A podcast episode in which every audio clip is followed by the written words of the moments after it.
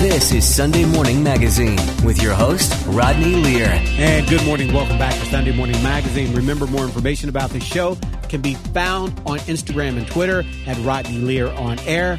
On Facebook, Sunday Morning Magazine with Rodney Lear. Just head there and like us there now. Or you can listen to the show anytime you like. Just head to your favorite podcast app and subscribe to Sunday Morning Magazine with Rodney Lear. My next guest is Matthew Fray. He's a relationship coach and the author of the book, This is How Your Marriage Ends A Hopeful Approach to Saving Relationships. Good morning, Matt Fray. Welcome to Sunday Morning Magazine. How are you? Morning, sir. Thank you so much for having me. It's nice to be here. Now, first of all, Matthew, you are from Ohio. You actually went to high school here in Ohio. Is that right? That's right. I uh, grew up in Sidney, Ohio, not too far from Cincinnati, a couple hours, hour and a half, two hours north of you. Mm-hmm. And um, I went to school, uh, higher education at the University of Toledo. All right, there so you go. I, I was an I 75 guy most of my life. All right. So, Matt, let's start here. Let's start with this. Now, you say you had to face some hard truth in your life when it came to your divorce. Um, what was that truth for you? I think that the simplest way to say what I felt bad about when I realized it, because at the time of my divorce, I felt very bad, but I didn't feel as responsible for it as I later felt, is this realization that every single time, and I'm not talking about large sources of conflict, big, obvious red flagged things that, you know, we think of in relationships. I'm talking about the small things that everybody rolls their eyes at conversations about dishes and laundry and equality and childcare and things like that. I don't mean everybody rolls their eyes, but a lot of people do because they seem like small things. Anytime something like that came up and my wife came to me and said, Hey, Matt, this thing's happening in our relationship and I, I hurt because of it, I always, always chose what I believe and what I felt over what she believed and she felt whenever there was disagreement about it. And that means 100% of the time that she hurt, and I didn't think she should be hurt, she remained hurt, and I remained a threat to do the exact same thing I was doing that she says hurt over and over and over again forever. And that usually presents again as a dish by the sink, as a toilet seat that you refuse to put down, as not that I did all of these things, but I did enough of them. You know, it, it can be these really inconsequential, seemingly things. And it's not the isolated incident that hurts, it's this theme of I'm never heard when I'm trying to express that something's wrong. He doesn't care or she doesn't care. And so eventually I have to choose to leave if I don't want to hurt anymore. And that's the position I think I put my wife in that I think a lot of people put their romantic relationship partners in. They don't mean to. They're not trying to cause harm, but they just disagree with them and then they fail to calculate for how much trust the roads when we do that over and over and over again. Okay, and so how long were you married and did you guys have children? Yeah, I, we have one son. He's 13 today. Um, we were together 12 years, married for nine. So, how did your marriage and eventually your divorce experience morph into this book? This is how your marriage ends a hopeful approach to saving relationships. How did it morph into the book? Yes, sir. I felt really bad. I don't know how everybody feels after they get divorced. Maybe some people are overjoyed and they go party. I was miserable, miserable for months and months and months. A solid year, year and a half, where every day felt really awful compared to the previous 33 years of my life at the time. I just, I always felt fine. And then I got divorced and I felt horrible for a long time. And I'm like, wow, this is what it's like to be a person that feels horrible I'd never really experienced this before. Maybe this is what my wife felt like in our marriage. Um, I had to figure out how to not put myself in the same position again. I had to like protect myself, like an insurance policy, from repeating this. So I went to work on trying to figure out what I did. And it turns out, I think most of us, we don't do anything bad. Like, it's not bad. It just causes pain. And if we don't do something about it, that pain will end our relationships, not overnight, but over many months and years, is what I believe. So I, I believe we accidentally sabotage our relationships over many months and years, not because we're trying to cause harm, but because we don't even realize the harm is being caused. Okay, so then how did those experiences then morph into the book? I just had to write it out because I was a writer. I, I just one thousand word, two thousand word blog post at a time over the course of many years for the last nine, I've been writing about this stuff. Um, back in January 2020, right around when the pandemic was starting to like infiltrate the United States, the New York Times had reached out to me. They'd found out about this blog and about this relationship coaching work that I was doing, and they thought it was an interesting story. I I don't know why, but I agreed. Of course, I'm like the New York Times has never reached out to write about me before. I better talk to them. I did, and then I I got sort of catapulted to this new level of people paying attention to me after that happened, and um, I was offered a opportunity to write a book pretty shortly after that, within within a month or so. Okay, and that's how it happened. And then I just took everything from my blog and from my coaching work, and I made it better, hopefully, and more mature, hopefully, and now it's in book form, and it just came out a week ago, and I'm pretty excited about it. I hope it helps people. All right. Now, one thing and one theme that I heard you talk about is when you got divorced, you felt horrible. Horrible. Why? Because yeah. were you not ready for the marriage to end?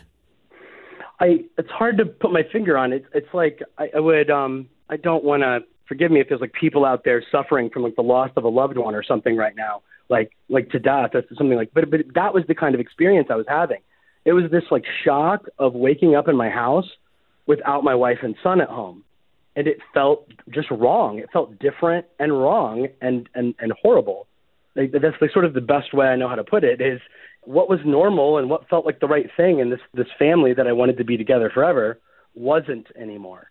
And in case you're just tuning in, you're listening to Sunday Morning Magazine. I'm Rodney Lear. On the phone with me now is Matthew Fray. He's the author of the book, this is how your marriage ends, a hopeful approach to saving relationships. For more information on Matthew, more information on the show, like us on our Facebook page, Sunday Morning Magazine with Rodney Lear.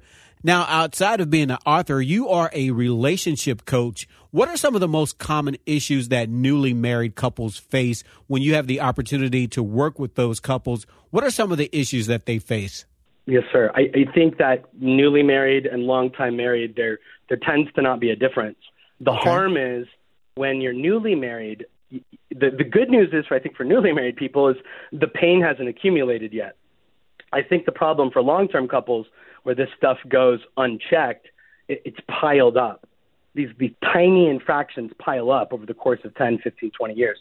Um, the thing that I think we do that causes harm is, and, and I sort of alluded to it already. My wife would come to me, and she'd say, "Matt, this hurts me when this happens." And if my brain didn't think it made sense, I would say so. I would I would disagree with her. I would also challenge her on the notion that like I had great relationships with all my friends, with my coworkers, with my family. She was the only one that ever complained about me.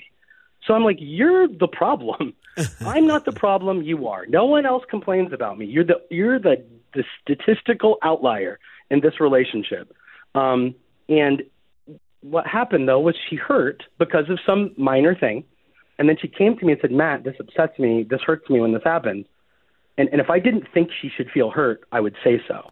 But what that meant was I didn't care that she hurt A, and B, I was a threat to do it again because I didn't think it mattered because I thought she was wrong to feel bad. So I kept doing it. And again, in relationships, this tends to show up as like the person who leaves toothpaste in the sink or the toilet seat a certain way or who knows? It can be anything. You just think about the fights that people have in their relationships, and they they, they tend to be over things that we all don't think is a very big deal, and and they're not. The isolated incidents are not a big deal. The big deal is the experience our partners have when they don't think we care about them. That's why they'll leave eventually. Is this? They feel as if they don't matter enough for us to make any sort of like behavioral change on their behalf. And I had to learn how to think about it that way. Okay. It's not about whether the dish by the sink matters. It's about whether they're loved enough for us to do something different. Now, Matthew, you are a dad. You talked about having a 13 year old son. What impact does a bad relationship model have on children when they see their parents in a bad relationship? What impact does that have on children? I can't speak to what a doctor might be able to tell us about the psychological or emotional impact it has on kids. I, I, I can't speak to. I don't know. But the, the the way that I think about it is, if we model this for them, they are absolutely going to go do it in their next relationships. And so again, I have a, I have a 13 year old son. He he's not too far away, presumably from relationships. Um, he's going to take these habits with him, these thoughtless, accidental infractions into his adult relationships if I don't, as a parent, help him eliminate them. I just need him to notice that it's happening. And then, and again, this is I hope none of this sounds judgy because nobody has to have nobody has to agree with me and nobody has to have a relationship if they don't want to. Nobody has to get married. I don't think anybody's bad here. I just think if we don't account for how these tiny things harm the people that we've promised to love forever, it's going to get bad, and and one or both of you aren't going to want to be in the relationship anymore, and then that obviously has an effect on our children. All right. And with that, we're out of time this morning. If our listeners would like to find out more about you, Matthew Fray, if they would like to find out more about the book, This is How Your Marriage Ends, how can they find out more? My home on the internet is matthewfray.com. Uh, that's Matthew with two T's.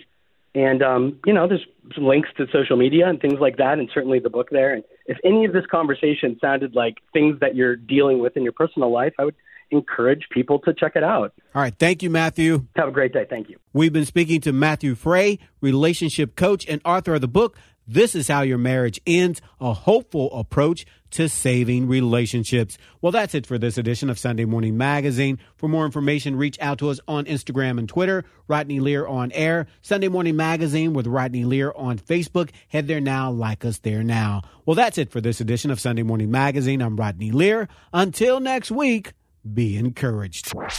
Listen to Sunday Morning Magazine no matter what day it is. Use your favorite podcast app and subscribe to Sunday Morning Magazine with Rodney Lear today. Peloton, let's go! This holiday, with the right music and the right motivation from world class instructors, we're going to pick it up a notch. It's the holiday season. You might just surprise yourself with what you're capable of. Work out to thousands of live and on demand classes from running to cycling to yoga. Try Peloton risk free with a 30 day home trial. New members only, not available in remote locations. See additional terms at onepeloton.com slash home dash trial. Peloton, motivation that moves you.